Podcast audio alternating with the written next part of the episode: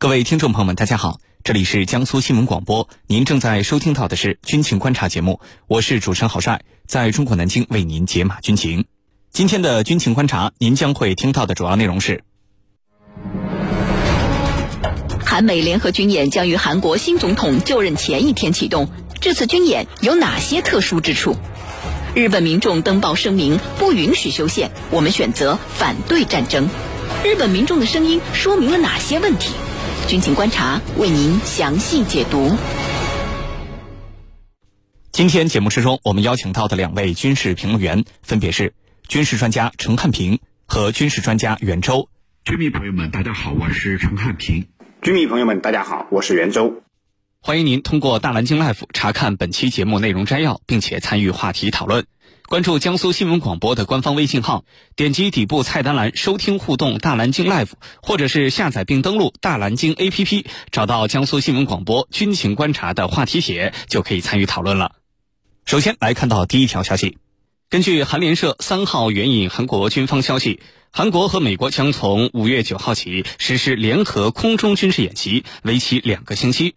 报道称，韩美将这次的演习代号定为“韩国飞行训练”。演习启动日期为韩国新任总统尹锡悦就职的前一天。韩国军方透露说，今年的演习规模将与往年相当。演习期间，韩美两军将动员数十架飞机参演。那么，这次的韩美联合军演有哪些特殊之处呢？接下来，我们就一起来分析。袁教授，首先呢，请您为我们介绍一下。最近一段时间，韩国跟美国有哪些军事上的互动跟联系？那么这些互动呈现出什么样的特点呢？好的，最近一段时间啊，韩国和美国在军事上的互动还是比较频繁的，主要有以下三个方面的特点和趋势。第一呢是高层对话不断，在三月十日赢得选举的当天，韩国后任总统尹锡悦就和美国拜登通了电话。那么四月三号呢，尹锡悦还派遣。韩美政策协商代表团访问了美国，和美国的政府、国会、智库人士进行了紧密的对话，并且向拜登转交了尹锡悦的亲笔信。四月十七日，美国朝鲜事务特别代表金盛抵达首尔，对韩国进行了五天的访问，商讨韩国政权过渡期间如何管控危机，确保韩美协作机制，呃，稳固顺畅一些事宜。那么，根据白宫透露的消息，拜登将会在五月二十一日访问韩国，届时呢，将与韩国当选总统尹锡悦举行韩美首脑会谈。尹锡悦在上任前就如此重视和美国的高层交流，表现出了明显的亲美立场，也使美国看到了拉拢韩国、构筑所谓东北亚小北约的希望。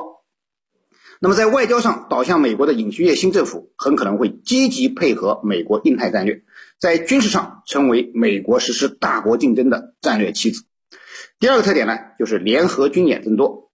韩美呢原本每年都是三月份要举行关键决断要因军演，每年八月举行已知自由卫士军演。那么自从二零一八年六月美朝领导人历史性会晤之后呢，美方就暂停了部分军演，大幅压缩规模，并将军演的代号改为联合指挥所演习。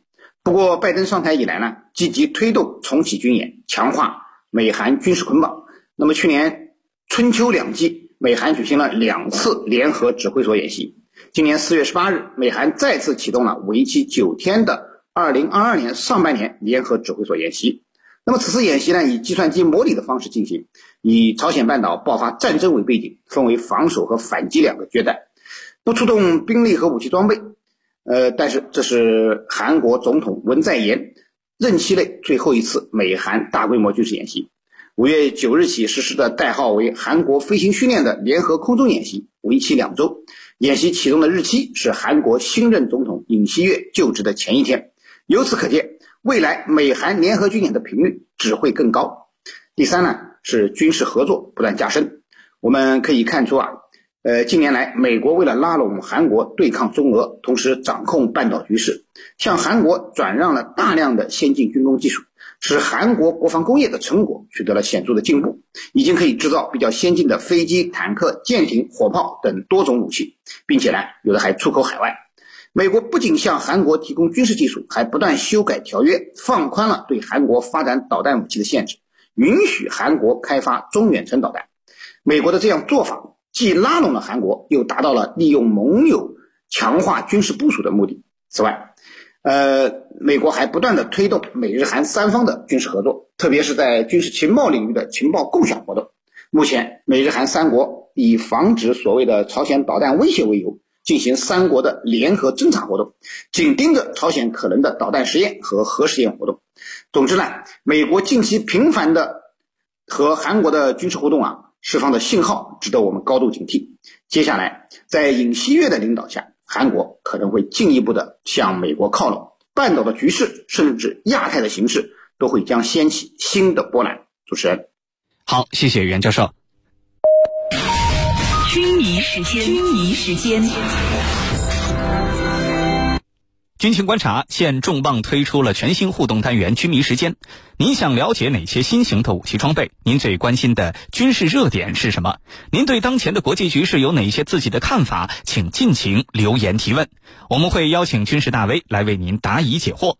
参与互动的方式非常简单，请关注江苏新闻广播的官方微信号，点击菜单栏的“收听互动大蓝鲸 Life”，然后在“军情观察”的话题帖当中给我们留言。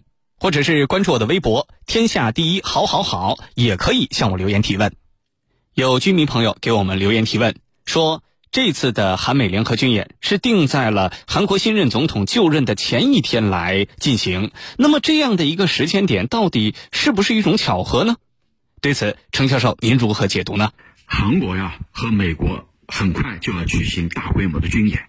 这个军演的规模呢，和去年基本相当。刚才袁老师也介绍了，那么里头有一个细节，这场演习是在韩国新总统尹锡瑞宣誓就任的前一天，这两者之间有关联吗？其实我们仔细来分析一下，还真没有关联。为什么我这么说呢？其实，在今年的三月份，当时这个韩国后任总统。就是尹锡瑞的发言人，他叫金恩惠。有人就问了，说韩美联合军演啊，呃，你们有没有参与？就是后任总统这一方，你们有没有参与？他是怎样回答的呢？他说，所有的演习事宜由县政府和美方协定，啊，那么也就是说，是县政府和美方进行协商而决定的演练。和未来的后任政府没有关联，他还说了一句话，他说现任的这个最高统帅是文在寅，就是现任的韩军最高统帅是文在寅，不是尹锡瑞。可见啊，这两天就要举行的军演和未来这个新总统这两件事之间真的没有关联。那么在四月份，韩美之间就已经进行了一些联合演。训练，比如说叫呃预这个叫危机管理参谋训练，英文叫 CMST，还有一个呢叫呃上半年联合指挥所演习，这是四月份所进行的，这些都跟后任总统没有关联。那这次的演练，尽管在新总统就任的前一天，但是我认为还是没有关联的。那里头有没有什么可解读的呢？我我觉得有，至少有三点。就是为什么这个即将下台的总统文在寅，在韩美军演上如此的认真，而且呢，这个动用的兵力装备虽然是和去年相当，但是他的态度是出现了变化的。为什么？我觉得可以解读：第一，体现出文在寅政府对北方的失望和不满。为什么？道理很简单，朝鲜方面。从今年年初开始，连续进行导弹试射，已经十几连射了，啊，从几连射到十几连射，不停的在进行导弹试验。那么这就使得美国不断的向文在寅政府施加压力，说你看你所采取的对朝的那一套根本没有用。那么文在寅政府在他最后的这个任期内，是不断的在加码和韩美之间的各种各样的。联合演练的其目的就是表达对北方的这种做法的不满。第二个，就是要回应即将上台的尹锡瑞政府以及韩国民间对文在寅政府绥靖的这种指责，因为在文在寅任期内，的确是采取的采取的比较呃缓和的一个举动，就是希望能够缓和朝鲜半岛的紧张局势，因而他采取的是接触为主的。那么现在通过这种做法来回应韩国在野党、韩国民间的这个呼吁，就是我呢。不是你们所说的在采取绥靖的做法、妥协的做法，我是越来越强硬。第三个就是要适当的回调这个过于远离美国、日本的这个政策。那么这从哪些方面可以看出来呢？此前北约曾经组织了一次峰会，特别邀请了亚洲的一些国家，像澳大利亚、呃新西兰、日本、韩国。韩国派代表参加了，那这是一个重要的变化，是一个标志性的事件。按照文在寅政府任内的一些外交政策，他应该是不会参加的，因为韩国认为要相对保持一个独立、中立的外交倾向。但是这一次参与了北约的峰会，我认为他是在明显的回调。就过去呢，他对美日是，呃。比较疏离的，那么现在呢就适度的回调，而刚好呢尹锡悦是完全要投靠美国，要和美日共同去形成新的这个联盟势力。